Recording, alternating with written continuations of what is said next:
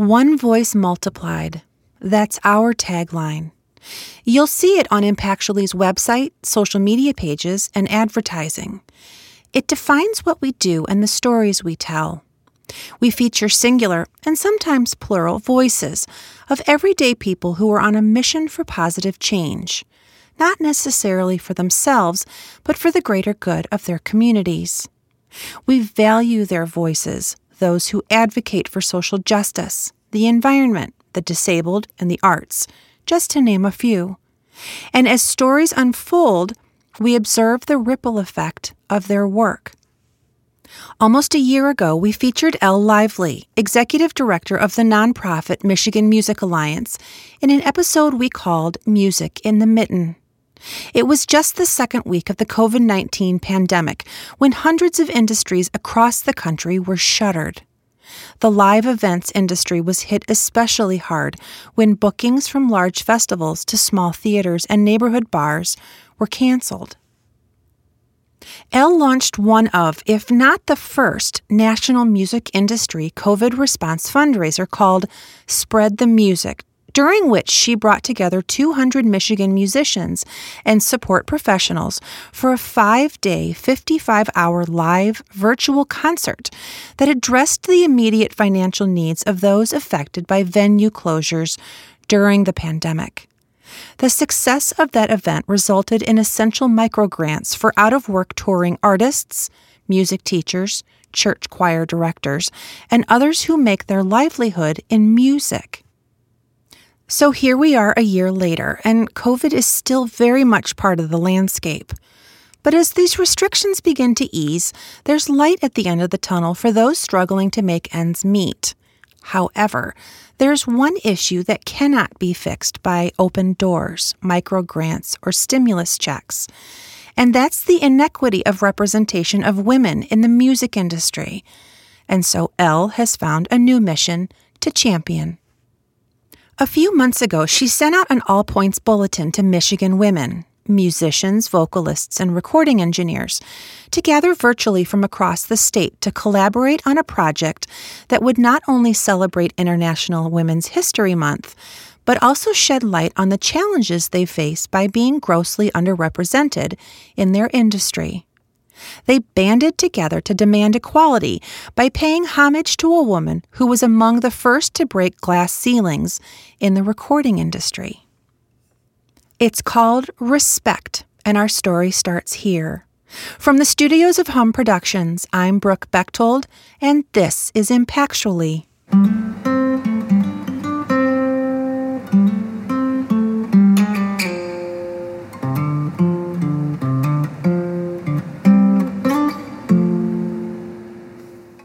On February 14, 1967, a young woman from Detroit entered Atlantic Recording Studios in New York City and laid down her arrangement of a song that would become an anthem for equality.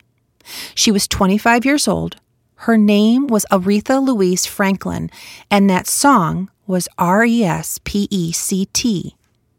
Aretha grew up in Detroit, one of six children to C.L. Franklin, a gifted and charismatic African American Baptist preacher. She sang in her daddy's gospel choir as a teenager. NPR contributor Dream Hampton once wrote that Aretha had a voice that was a gift as much as a burden.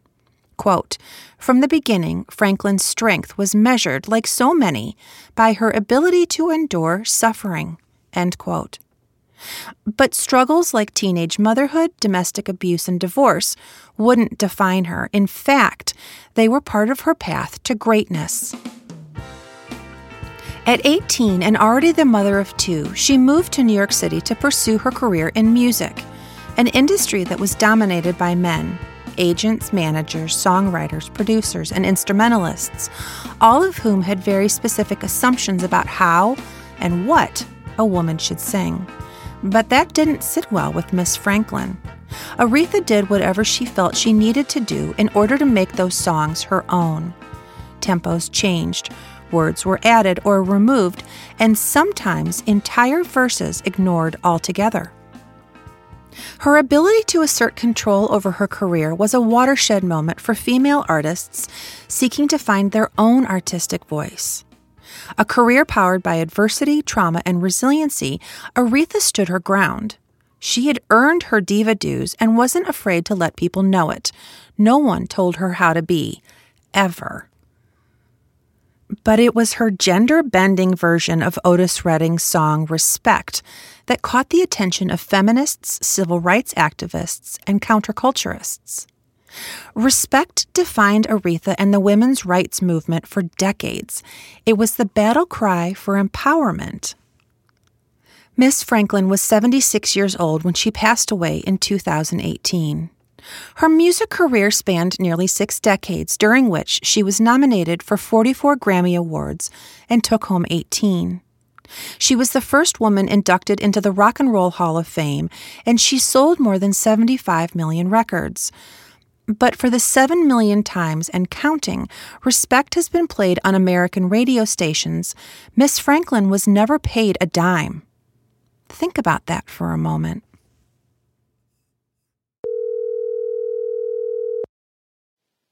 Hello? Hey, James, it's Brooke. How's it going? I'm doing all right. How are you? I'm good. Hey, listen, I'm doing some research for our next show, and I just wanted to ask you a quick question. Is that okay?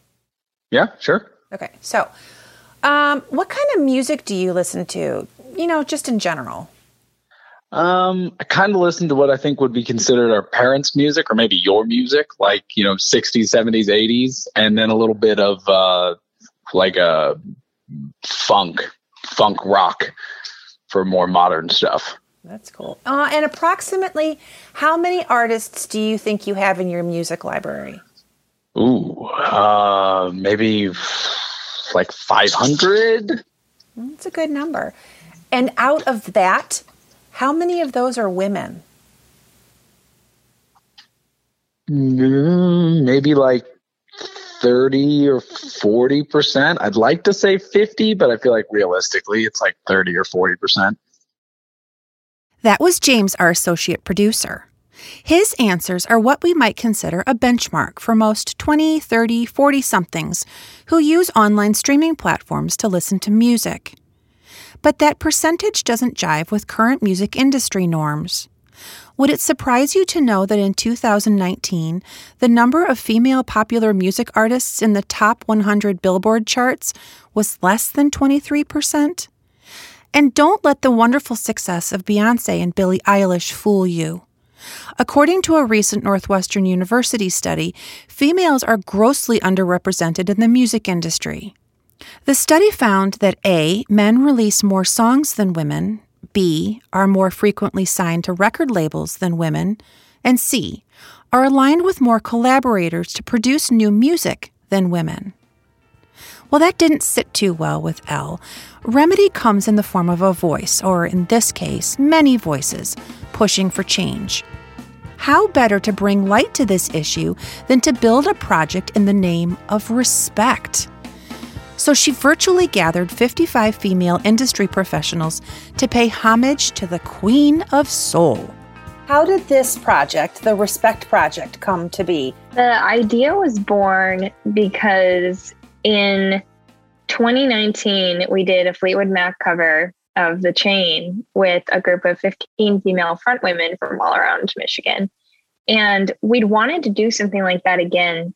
And really blow it up a little bit more, get all female, you know, musicians and inter- instrumentalists and engineers and really make it a bigger type of project. And unfortunately, COVID 19 came about and that got pushed off to the side as many other people had to focus on different priorities in light of the fact that it's Women's History Month for March and International Women's Day, and people are ready and um, they're starting to have a little bit of hope again, I think, and be in a place where they're ready to talk about something else and create something together.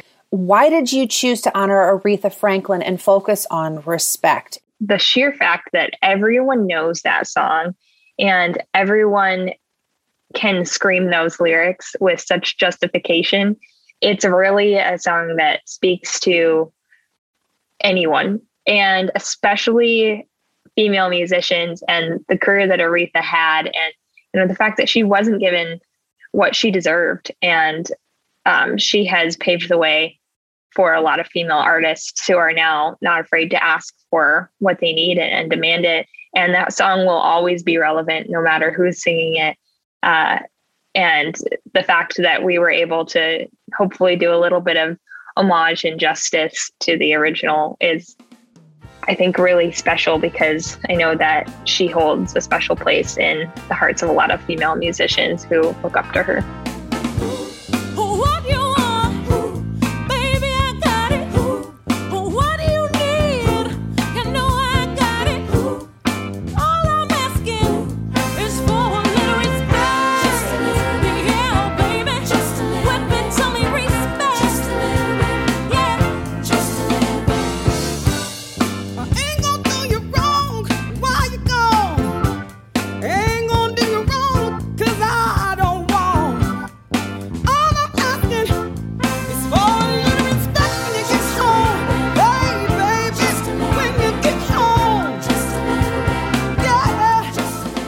Generations, the music industry has been male dominated, and gender bias has worked against the best interest of women artists. They've been stereotyped, sexualized, and shut out. And while there's growing attention to the issue and some small improvements in the demographic makeup of the industry, women are still a ways from celebrating real equality. According to a University of Southern California study entitled Inclusion in the Recording Studio, I quote, women account for 21% of artists, 12% for songwriters, and 2% for producers. The gender disparity of male producers to female is 47 to 1, and when it comes to songwriters, 57% of the songs studied did not credit a woman, where only less than 1% did not credit a man. End quote. Gender implications are pervasive. Strong and memorable women in the music industry are just like men, amazingly talented artists. For those of us who have never set foot in a recording studio, audio engineers and producers work their magic behind the scenes. They weave together the instruments and the vocals or the tracks of a song designing and controlling how a project comes together and what the end product's going to sound like. Maggie Heron has been a sound engineer for five years. A musician herself, she started out in front of house gigs, operating a live soundboard at an underground venue in Detroit and various festivals while in college. And each concert deepened her love for working with musicians and producing music with incredible sound. My name is Maggie. I'm an audio engineer and a producer. I'm based out of Kalamazoo, Michigan.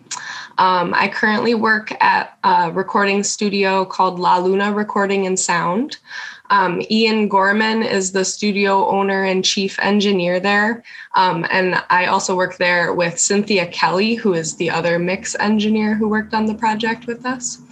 It's one of my favorite places to be. 20 years ago, the Audio Engineering Society's Women in Audio Committee, a tellingly now defunct group, loosely estimated that 5% of those working in the production field were female. An Annenberg study 18 years later found that number was even lower, mm, closer to 2%. With men holding the vast majority of technical jobs in audio, it stands to reason that virtually all the music we hear, whether online or in live venue, has been shaped by a man.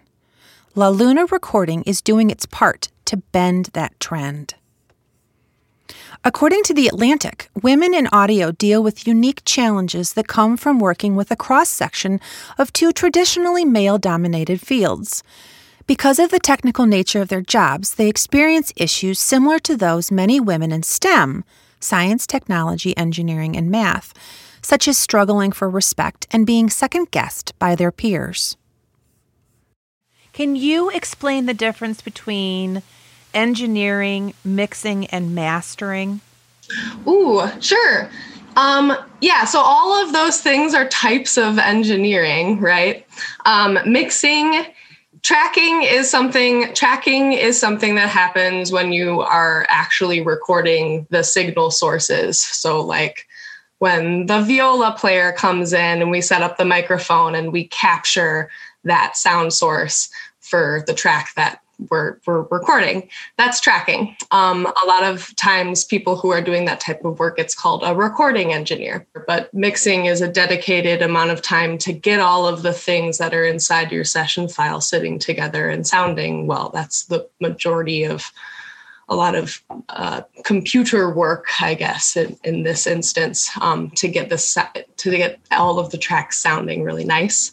Mastering is something that happens at the end. Generally, your master is uh, like for an album, it's your glue, it's your special touches, something that you're running all of your songs through trying to make it homogenous or or something. Give it a special touch that gives all of the tracks between the album something that makes them feel like they live together that they're linked. It's just a fresh ears past. They haven't been listening to it you know a bunch of times in a row so they have a little bit of a fresh perspective for for like the very minute small things at the end a little bit of shimmer on the high end or something you know but not changing or altering um, all the work that the mix engineer did Elle put together this amazing and, and enthusiastic team. So, what's been the takeaway from this experience for you?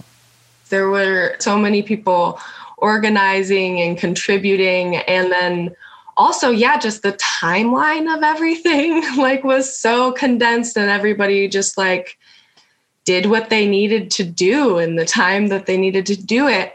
And honestly like cynthia and ian and i all kind of mixed the track. And that's odd i guess. That's not generally like how stuff goes.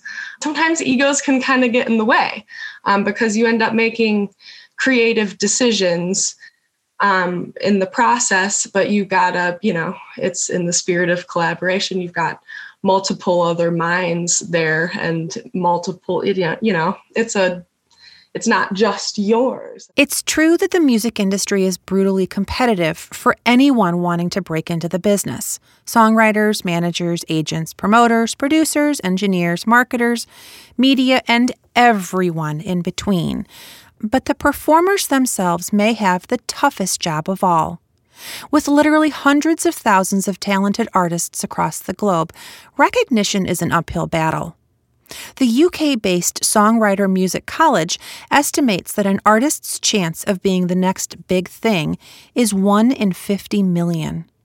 So, it's often every man or woman or artist for themselves but it also recommends that one small step in getting noticed is to put aside egos and start to collaborate resources and ideas. And that's just what Elle did. She asked a large group of professional females to work together in the spirit of collaboration over competition. There's strength in numbers, and her vision was to make their collective voices about gender inequality in the music industry. Serena Ray and Sarita Black Rose Crowley are both well known artists in the Michigan music scene, and Elle tapped them as a duo to sing lead vocals for this project. With no room for egos, these two were a shoo in. Both women, much like Aretha, started singing in their church choirs. I am Sarita. I grew up in Ravenna, Michigan on a farm, so I'm a a country girl. it may not seem like it, but yeah, we had cows, pigs, chickens, and. Where's Ravenna? It's it's in um, the general area of uh, between Grand Rapids and Muskegon, Michigan. So it's really tiny. What did you guys farm? Uh, we just had fields of lots of vegetables. My dad uh, would would uh, till all the the earth, and um, we get a, an abundance of groceries for to feed us kids. Um, I'm from a family of ten. My mom and my dad taught me how to, um, you know, uh, do the garden thing and um, can and cook. We, we um, had lots of uh, eggs from our chickens, uh, the meat, and you know, and we res- resourced it all and all the vegetables that we grew and yeah so it was a great great living I, I recommend it to you know some people aren't familiar with that but it's a trust me it's a good thing especially nowadays it's a great so you live now in grand rapids what do you do for a living Music. Uh, my band is Sarita's Black Rose, you know, and um, and I'm known as Black Rose. So, when did you start singing? well, I, you know, of course, everybody always says, "Woo!" I started out in the church.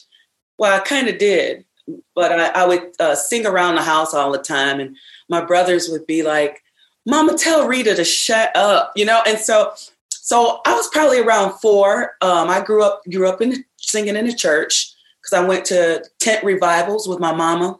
Those were great. I love those tent revivals, and I remember one time we sang. Um, it was like a it was a bunch of churches that got together and it was it was a truly a revival right and so our choir showed up and four people out of 40 some people showed up for our to represent us right and so i was like slinking down in my chair and i was right in the front row and my mom was like get on up there. I was like oh, i don't want to go there yeah i basically got, i was made to go up there right? So as it was, I would not sing, and people didn't know I could sing because I was really shy, and nobody really ever asked me. And you know, the the preacher's daughters would all have the parts for all the events and plays, and I would just kind of be like, mm, mm, mm, just kind of mumble and just do the little thing. And so I was wasn't there, you know. And so, right, the mumbler, the professional mumbler, right? And um, after seeing four people out of our uh, choir, I don't know what happened. I I erupted like a volcano that day. I don't know. Something came over me. Maybe it was the spirit, Holy Spirit. I don't know. but I started wailing, but and I scared everybody. They stopped. See, they looked at me and they were like, "Whoa, I didn't know you could sing." And I was like, "Nobody ever asked." heaven,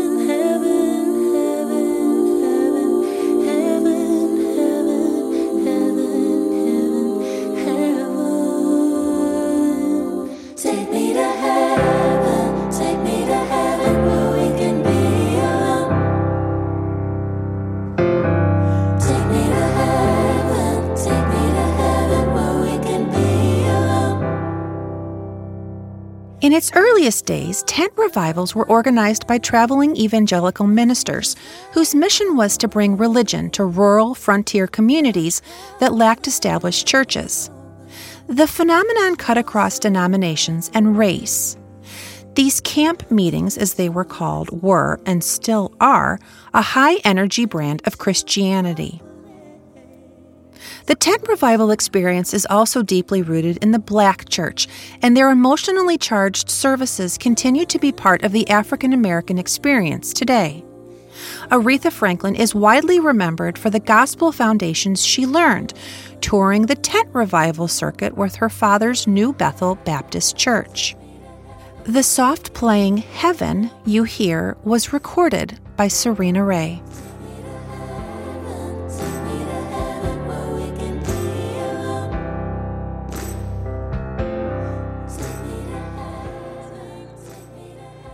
Yes. So my name is Serena Ray. I have been born and raised in Grand Rapids, Michigan. I love it here. It's so beautiful in Michigan. Um, and I grew up in a single parent home, low income, come from a biracial family. Uh, my mom is white, my dad is black. What I do, I love to uplift and inspire everyone around me. So during the day, uh, during the weekday, anyways, I am a career counselor for students and I kind of just help them with their future in regards to what they're going to do after high school. And then really listen to them and hear um, their passions and their interests and kind of just try to help guide them towards a bright future that they can be excited about. And then uh, on the weekends, I sing with a band called Blue Water Kings. And then I also sing with a band called Brenna. When did your singing start and how has your career grown? Okay, so this is definitely a question to unpack. I um, have been singing my whole life.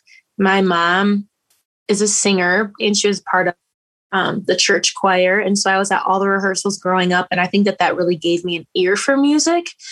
Um, but I really started to find my voice when I was like five. And then I had my first solo at six in front of a large church. And like, that's when I, I knew that's what I wanted to do. I mean, I felt the most myself while safe. Elle was purposeful in choosing these two women for the project's lead. Like Aretha, they had deep gospel roots, a strong sense of selves, and undeniable vocal abilities. Prior to this project, they'd known about each other but had never worked together. Former competitors for coveted live music gigs, they were now a team taking a stand for gender equality. They recorded together at the Third Coast Recording Studio in Grand Haven, and the track they laid down was pure Michigan gold.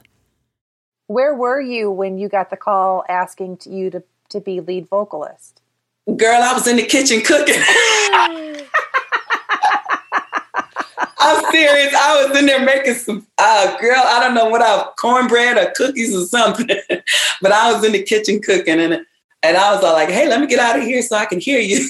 you know, no But yeah, and I was like, wow, this is cruel. I, would love to do it. Um, Aretha was such a powerful um, woman, you know, as as a person, her her personality. I know some people said she was like mean in real life. A lot of people's like, oh, Aretha was mean. I was like, Lord, when I sang this song, do not haunt me, Aretha. I hope I did justice. I don't think she was mean. She was taking care of herself. I mean, she. I think she was true. That that's what I think. I think she was just such a strong woman, and that she was going to be heard whether you wanted to hear it or not which is one of my my absolute favorite things about her. And so I, for the people that's saying she's mean, I was like, they're just haters. they're just haters. Did you ever get a chance to see Aretha Franklin in concert? Oh my gosh, you know what? I actually had tickets uh, a few years ago. Um, she came to Muskegon. Uh, well, she was supposed to come to Muskegon and, and it got canceled. I think she was sick or something but I still have my ticket. I'm like, oh Lord, I, I never got to see her. Um, I have several albums of her father, C.L. Franklin. And um, so my mom used to listen to gospel music all the time. So I used to listen to all those albums, and um, I have, have, several Aretha Franklin ones. So the Queen of Soul has always been a a staple, uh, you know, through Black history. You know, because I, I tell everybody, you know, hey, I'm I celebrate Black History every day because I'm Black every day, you know, and uh, I have a lot of inspirations, um, you know, and she is one of them. A very, she's very vocal. She's she's very powerful. Um, yes, and it is probably one of my favorite memories ever. I saw her in 2017 at DeVos Hall in Grand Rapids, Michigan, and um, I went with my mom. We were in the nosebleeds of DeVos Hall, like literally the last um, aisle. I'm pretty sure she was in her 80s and she went she was wearing these high heels and she had her mink coat on and I kept waiting. I'm like, is she going to sing respect? Is she going to re- sing respect? And she did what a true diva would do. She ended the concert, leaves, and of course, everybody is like standing ovation, right? And we're all like, but we're all looking around like she never sang respect. She never sang respect. She comes out. She made us wait for 10 minutes, y'all. Like literally, literally we're like, we know this cannot be it. Like, how is this lady not gonna sing respect for us? She comes back out. She sings respect. When I say the whole place was in tears, in tears. Do you know the history behind the song? Um, I do know that Otis Redding was the original writer and performer of the song. And she just totally took it, put her twist on it, and she made it her own. The history behind Respect is interesting. It's unclear who wrote the initial score, but legend has it it was an unknown guitarist from a little recording studio in Macon, Georgia. Otis Redding's 1965 version reinforced the traditional family structure of the time. Man works all day, brings money home to his wife, and pleads for her respect in return. Aretha liked Otis's version, but she knew she could bring something new to it. Well, she turned the original song on its ear. Besides changes to the musical arrangement, her story is told as a declaration from a strong and confident woman. She knows she has everything her man wants. She never does him wrong. She doesn't plead for his respect. She demands it. And in other words, if you want some, you'll earn it. She was never paid for that song because Mr. Redding is the one who wrote it. Crazy. That is crazy. Never. Yeah. And that, and that talk that speaks to the um, inequity and the injustice within the music industry. And um, it's just crazy that there was no justice at all. Even in the 2000s, like that's crazy. Yeah. That's, the stuff that we uncovered, she, every time she performed, her handbag was on stage where she could see it. Oh, yeah. She talked about that. Actually, she did talk about that at the concert. She said, um, about how, you know, people can call me old school, they can call me whatever they want, but I leave with my money and I know I have my money before I perform. The 60s were a time of cultural awakening. The counterculture challenged sexual relations, art and media, religion and family, calling into question social priorities and stereotypical motivations that had rewarded men more than women for centuries. The civil rights movement was a struggle for social justice and an end to institutionalized racial discrimination. It was a call for Black Americans to duly gain equal rights under the law in the United States. And the feminist movement of the 1960s was a demand for liberation and freedoms equal education and employment opportunities in politics and sexuality legal precedents still reinforced sexual inequalities, and many women knew they had more to offer than the burdens of just being a homemaker. And that meant it was time to declare enough is enough. Aretha's respect anthem came at a time of revolution in cities all over the country, including Detroit. Her song shattered the aesthetic atmosphere.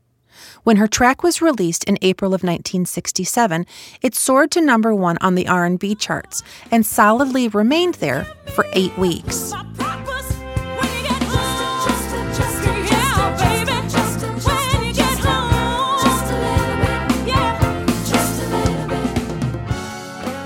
Women musicians have been fighting an uphill battle for equality since before Aretha sang in her dad's church, and the movement for equality today is sung as a celebration for those who have walked that mile and those yet to come.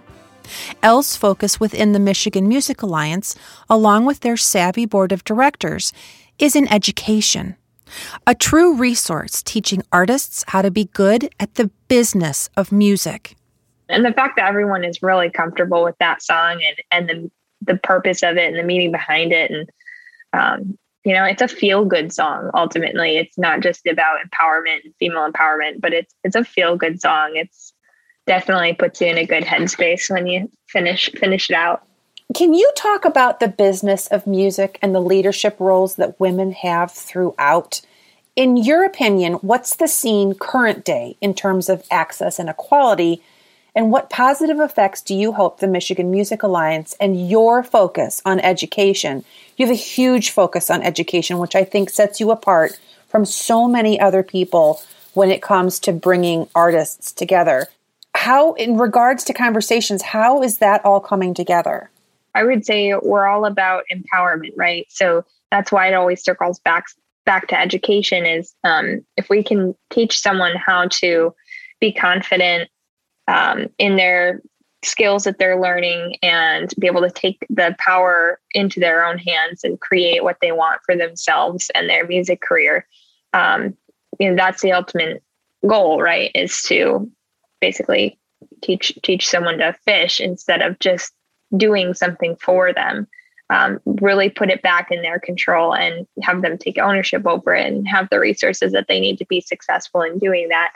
I think for female artists, what I run into a lot, especially having tour managed a female fronted band, is as women, um, we are a little nervous about being seen as divas or high maintenance.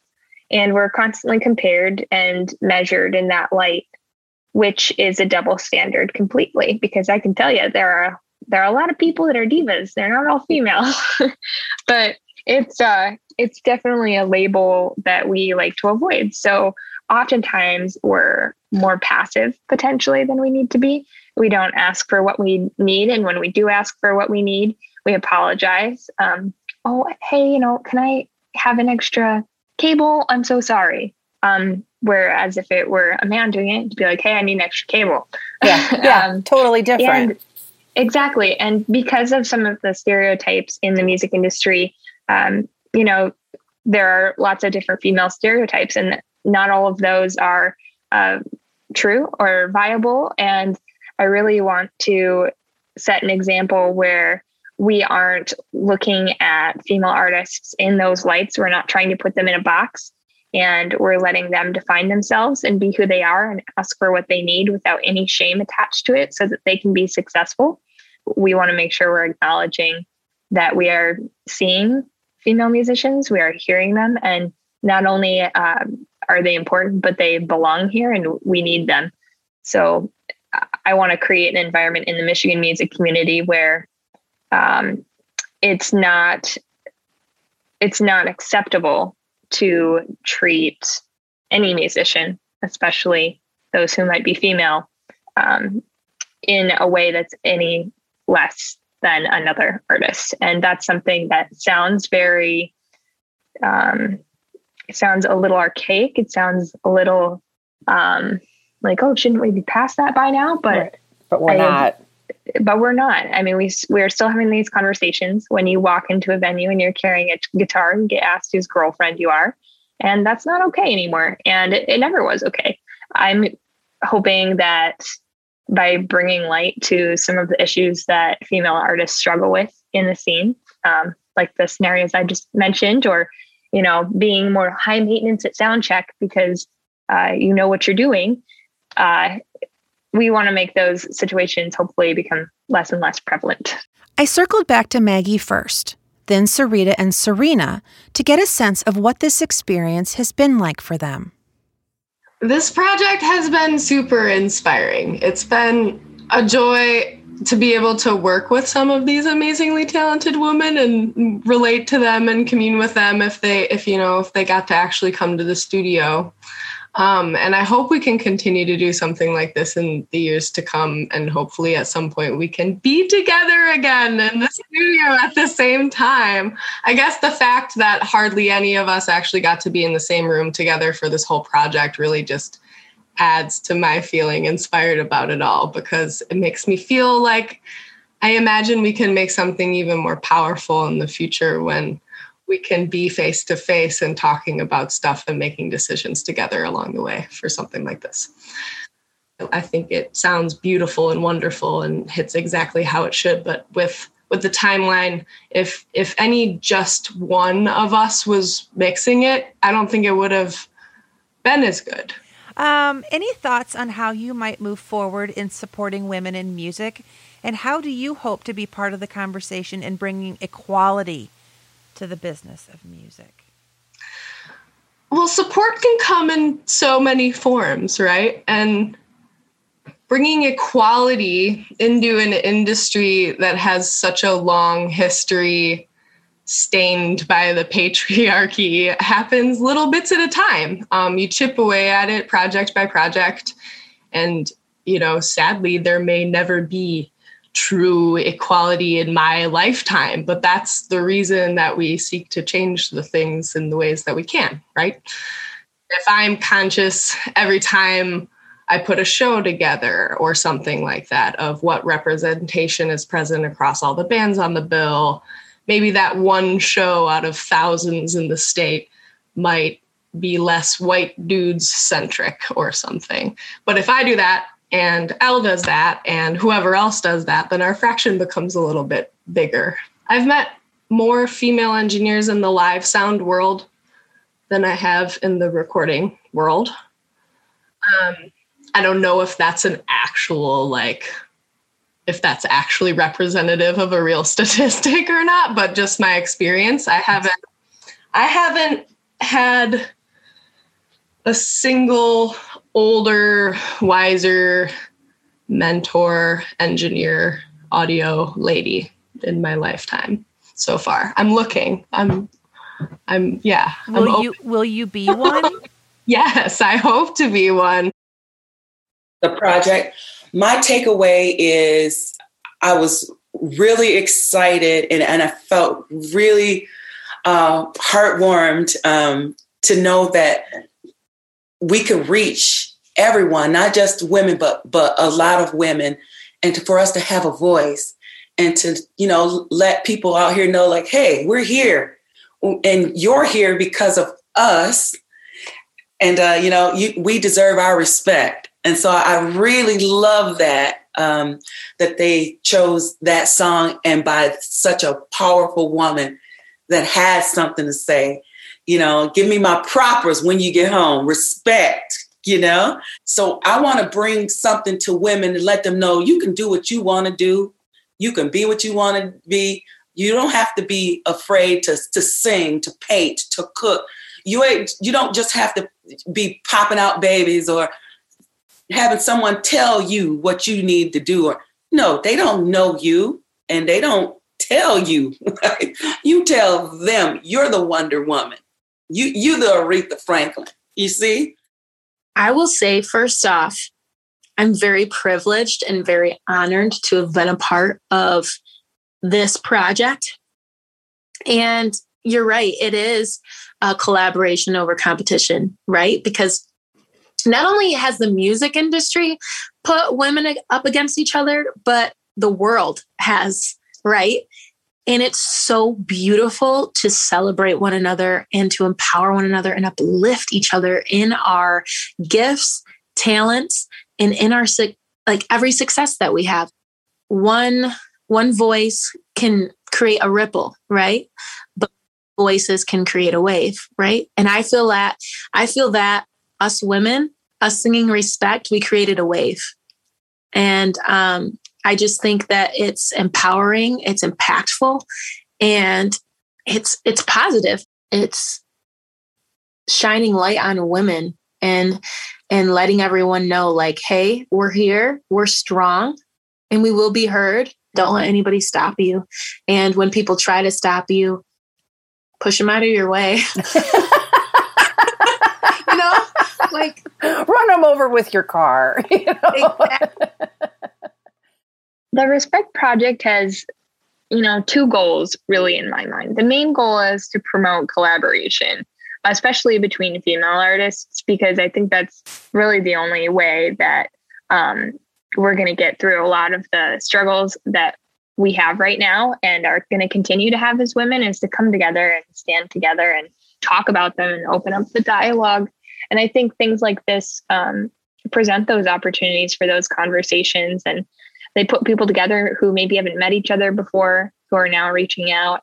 Um, also i really wanted to reach out to more people in the michigan music community. We're based on the west side and our reach often stops there. And I, I really want to change that. I want to bridge the gap between the east and the west. It's all michigan. It's all the same. And i want to make it one music community that this is for everyone. And also, you know, the goal is to just let more people know about what we're doing with Michigan Music Alliance. And I think that such a fantastic song with a fantastic story behind it, behind it is a great vehicle to continue um, sharing our message and what we're all about, especially when um, it's something like the collaboration over competition message. I mean, you you can't you can't beat a better demonstration of that idea than this video and we're really excited that people are embracing it.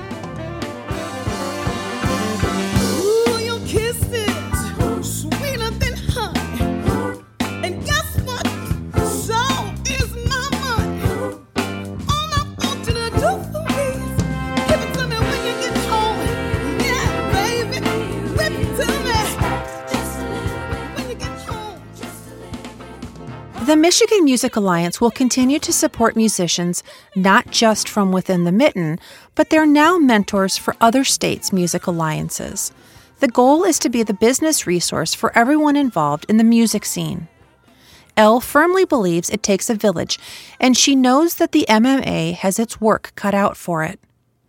They've done some amazing work in the little time they've been around, and as Elle says, the only direction they can go from here is up.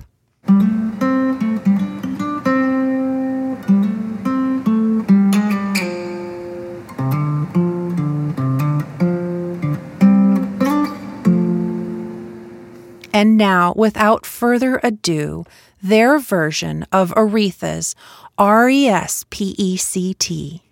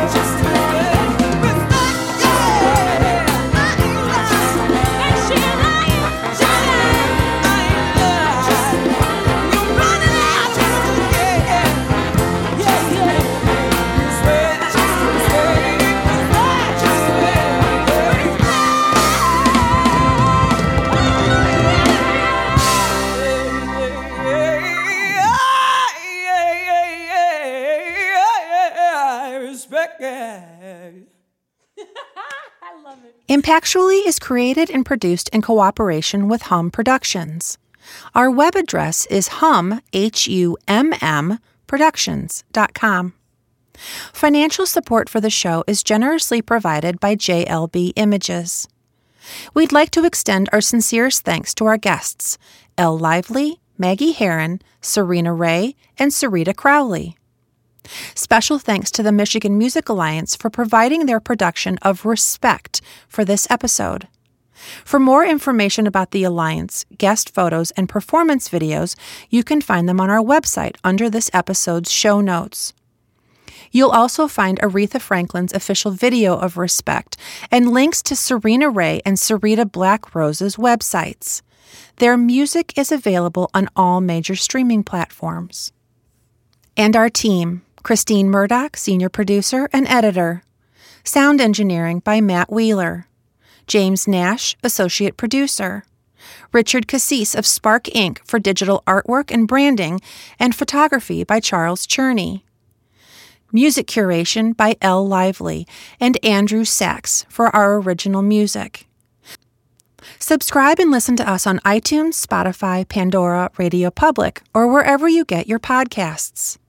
Leave us a review on Apple Podcasts. We really appreciate it as it helps others find us too. We'd love to hear from you, so send us an email or find us on social media. Pitch us ideas about people who you think would be great to have on our show. Maybe it's even you. We'll be back soon with another extraordinary episode. Everyone has a story. Share.